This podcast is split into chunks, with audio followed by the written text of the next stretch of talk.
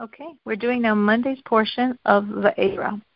At the end of Sunday's portion, God is instructing Moshe and Aaron, Moses and Aaron, about the Jewish people, about power about Pharaoh to take the Jews out of Egypt. So therefore, Rashi told us yesterday, since we're now focusing on Moses and Aaron and Moshe and Aaron, we're stopping this conversation God's having with them and giving their lineage and of course, um, we could say, well, this isn't the first time we've heard about Moses and Aaron. You know, we heard the whole previous Torah portion all about Moses and Aaron, but now they're being mentioned as leaders. They're now the leaders of the Jewish people, and therefore the Torah is showing their lineage to show truly they are befitting leaders of the Jewish people. So the verse begins, we're in chapter 6, verse 14. These are the heads of their father's house, the sons of Reuven, the firstborn of Israel, Hanoch, Balu, Chetzron, Charmi. These are the families of Reuven.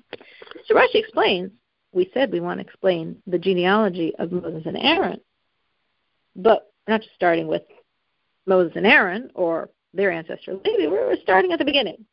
We go from Reuven and we go Reuven and then Shimon and then to Levi, and then from Levi we're going to focus on to get to Moses and Aaron. And in some versions of Rashi, it also includes another explanation, like, wow, you know, okay, that's nice, but like, why bother? You could still just start with Levi. Our whole point here is to explain the lineage of Moses and Aaron. That at the end of the book of, of Genesis, of Bereshit, when Yaakov, when Jacob blesses all the tribes, all of his sons, to the first three tribes, Reuven, Shimon, and Levi, Jacob said some harsher words, some words of rebuke. So therefore, we are now going to mention them specifically and exclusively to show that they're also very distinguished, not to misrepresent them, so to speak. The sons of Shimon, Imuel, Yamin, Ohad, Yachin, Sochar, Shaul, the son of the who was Dinah, these are the families of Shimon. These are the names of the sons of Levi in order of their birth Gershon, Kahas, and Merari. And the years of the life of Levi is 137. So, why do we now we know the purpose of this is to come to the genealogy of Moses and Aaron. So we're going to speak more about the children of Levi. We understand that, but why the years of Levi's life? What does that have to do with anything? We don't say the years of Reuben, we don't say the years of Shimon. But from the years of Levi's life, we actually learn out how long was the enslavement. Because we know that as long as any of the sons of Jacob were alive, the Egyptians were scared to start up. Even though it says that with the passing of Jacob, already the Egyptians started. In other words, as long as Jacob was alive, the Egyptians were like, whoa, because Jacob saved them. His coming, they understood, ended the famine, and they revered him for that. There was actually a reason he did not want to be buried in Egypt because he knew they would turn him into a god. It's actually interesting if you remember at the end of the last Torah portion in Bereshit, in Genesis, after the passing of Jacob, when suddenly the brothers were no longer by Joseph's table, and they thought, oh, maybe now he can show us that he really was upset with us this whole time, but he didn't want to do that in front of our father. So what was he thinking? Why did he suddenly stop inviting them? So one commentary explains because already with the passing of Jacob, the Egyptians started hating the Jewish people and expressing it. And Joseph felt he, as the ruler, showing this extra favors to the Jews, his brothers, would incite the hatred more, and that's why he stopped. So right from the passing of Jacob, things started. The Egyptians still didn't actually begin this plot of enslavement. They were too scared to do this until after the passing of the last of the tribes. So the one that lived the longest was Levi, and he lived 137 years. He passed away the last. So that's how we mark the true enslavement from his passing. Now, how long was the enslavement? It's very interesting see God's kindness here. Because in the covenant between the pieces, when God made this pact, covenant with Abraham, and said, Your children will be in a foreign land and enslaved for 400 years, and oppressed, enslaved, afflicted. And God, in His kindness, shortened it as much as possible. Meaning, instead of having 400 years in Egypt and enslaved, we did 190 of those years in Israel because from the clock ticking with the birth of Isaac, we could first begin this promise of your children. Well, that has to wait till Isaac, the children, the child that was the father of the Jewish people. Ishmael, 13 years before, wouldn't have counted. So from Isaac's birth, we start the clock ticking because being in the land of Canaan when the other nations rule, we could call you strangers in a strange land, so to speak, not a strange land, but strangers because others are ruling you. And when they did have to go to Egypt, it was for only 210, not 400 years. And of those 210 years, the real enslavement began after the passing of the last of Jacob's son who passed away. So when was that? So therefore, the verse tells us, well, Levi passed away when he was 137. So based on that, how many years were they enslaved? Well, we can figure this out because we know that when they entered Israel, when they entered Egypt, sorry, Joseph was 39. He was 30 when he stood before Pharaoh. There were seven years of plenty, and the brothers came after. Finally, Jacob came after two years of famine. So he was 39. Levi, who was the third son born, if you calculate it, was born probably four years before him. So if Joseph was 39, Levi was 43. Levi passed away when he was 137. If he was 43 when he entered Egypt and 137 when he passed away, he lived in Egypt 94 years. So the enslavement, the real affliction and enslavement that the Jews experienced in Egypt began 94 years after they entered. And we know they were there for 210. So 210 minus 94, 116. So in God's kindness, this 400 year figure, he shrunk down so the true enslavement was 116 years. And that's why we know how many years Levi lived. The sons of Gershon, remember they have three sons, Gershon, Kohath, and Merari. The sons of Gershon, Livni, Shimi, and their families. The sons of Kohath, Amram, Yitzhar, Chevron, and Uzziel. And the years of Kohath, 133. Now, why are we mentioning years of Kohath? Because, again, we want to point out that this 400 years that God commanded or decreed was going to be 400 year enslavement and exodus, what's it couldn't possibly be 400. And we know again because it started by the birth of Isaac, it actually was 210. But this proof, and Rashi gives us proof in Genesis in Bereshit when he discusses this issue. If we look here at the genealogy, Levi had a son named Kohath. Kohath had a son named Amram. Amram had a son named Moshe. So we see here a clear, straight line. And Kohath, we see the verse tells us his years. He lived 133 years. And Kohath entered Egypt. I mean, he was born before they went to Egypt. But let's pretend, so to speak, he was born exactly when they came to Egypt, which he wasn't. He wasn't a newborn baby like Yocheved. we have 133 of his years. We also know how many years Amram lived. Amram lived 137. And we know how old Moses, Moshe was when they left Egypt. That's famous. He was 80. So if we look at the straight line of grandfather, son, grandson, this is one line of people. Kohath was born before they entered Egypt. Amram was born in Egypt. And Moses leaves Egypt. Let's add those numbers 133, 137, and 80 you get like 350. Now, does that mean they were in Egypt for 350 years? No, because we know again, Kohath was born before he entered Egypt. And obviously the years overlap. I mean, Kohath didn't pass away the second Amram was born, and Amram didn't pass away the second Moses was born. So we have many overlapped years of Kohath's 133, and Amram's 137, and Moses is 80. To such a degree that all those years in total in Egypt were 210. So this is the proof how we know that God did not have the Jews stay in Egypt for 400 years. Because even if you added all these numbers, and Kohath was born right when they got there, which he wasn't, and there was no overlap, which thank God there was, it's still only 350. So this is Rashi's proof, both here and in Genesis, that they were not 400 years in Egypt. They were from the birth of Isaac which therefore means if we count from the birth of Isaac, they were 190 years in Canaan in the land of Israel that was not yet ours, and that's what we could be called sojourners, strangers there, and 210 more severe affliction in Egypt itself. That was Gershon, that was Kahath. Now we see the third son, and the sons of Merari, because Levi has three. The sons of Merari, Machli, and Mushi. These are the families of Levi. Now we're going to focus, we're not focusing on all three sons, we're not focusing on all of these grandsons of Levi, we're focusing on the line that we're following here. So Amram, the son of Kahath, the son of Levi. So Amram took Yocheved, his aunt, as a wife, and she bore him Aaron and Moses.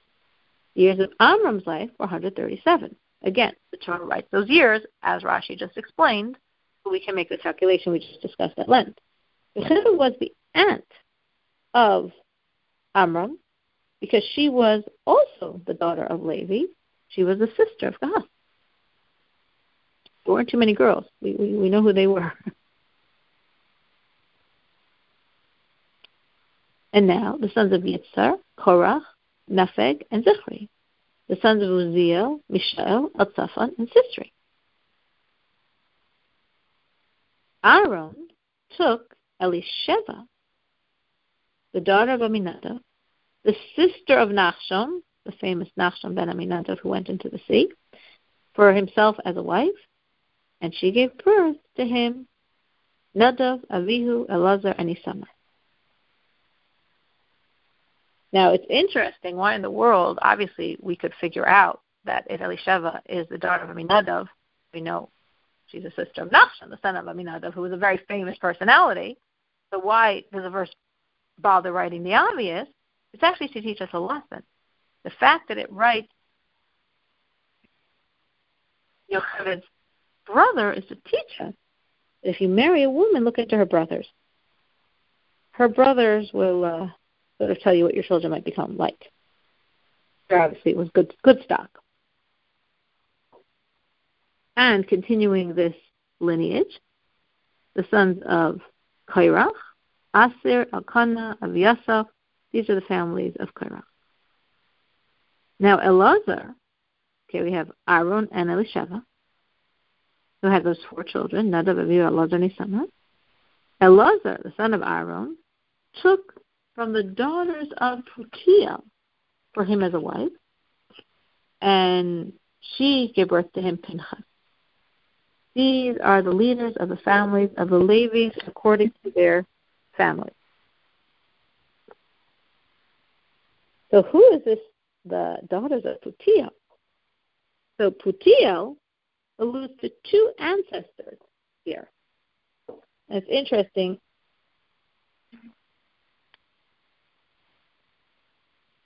it's interesting that um, Rashi explains the first half of this name, the put part, and then if you look at Cyberstain in the Hebrew, there's a yud, and then God's name, and the yud would imply um, plural. Um, so, uh, whatever, Sifro versus Sifrav the yud there implies there's a plural going on. So the plural Rashi is taking to mean that there's more than one reason, there's more than one ancestor, so to speak, that we're referring to here as Putiel. And that's why Rashi gives us two explanations for who this Putiel is. Because again, the Put is a reference to someone, and the Yud following it is a reference to more than one. So therefore Rashi says, okay, more than one, I don't know a number, there's two here. So who are the two Putias that we're talking about that were the ancestors of this woman? So one is a reference to Yisro. So Yisro was called Putiel because he fattened cows for idolatrous service before he learned about God.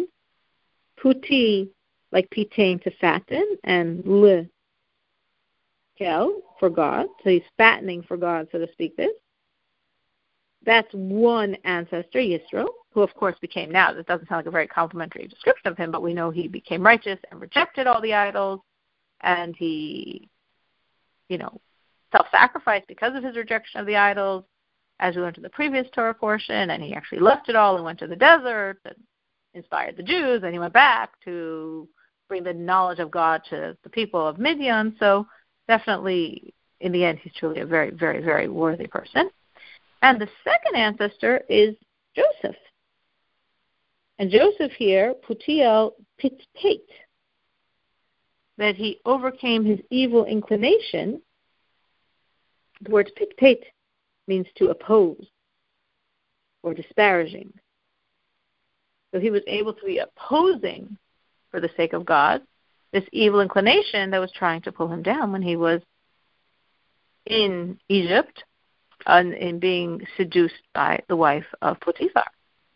So we see from both of these names, both of these ancestors, Yisro and Yosef, Joseph were both very, very, very strong people, very strong to God, and these were the ancestors of the wife of Elazar, Aaron's son. And we see, therefore, where we're coming from with um, Pinchas, who, of course, is the child of this marriage, and we know later we'll learn Pinchas's zealous nature and his self sacrifice, as we see later, for God. So this was like a brief tour of the lineage of the families of Aaron and Moses for us to understand and appreciate that truly they are worthy from this perspective of being the leaders of the Jewish people. And truly, before Moses came, Aaron was the leader of the Jews in Egypt. And before Aaron, his father, Amram, was the leader of the Jews in Egypt. So this is coming from a line of leaders of the Jews. This is Aaron and Moses to whom God said, Take the children of Israel out of Egypt according to their hosts, to their legions. So this is Aaron and Moses, as Rashi explained. The people we mentioned before that Yocheved bore to Amram. You know, this specific Aaron and Moses we're talking about here. And this is Aaron and Moses that God said. Rashi points out that it's interesting because here we see Aaron before Moses, and of course many other places Moses before Aaron. So why does the Torah flip the order to show us that they were equal in significance? In other words, sometimes Moses goes first, sometimes Aaron goes first, because even though we might think this one takes precedence over this one, really it's not true. They had different spiritual energies, different, very powerful ways of serving God, and in essence, different but equal. And they're saying, take the children of Israel out of Egypt, al tzivosam. That's the Hebrew. Al literally means on, which of course wouldn't make sense here The Rashi explains there are times when that word on could mean this one letter prefix bi, in, by.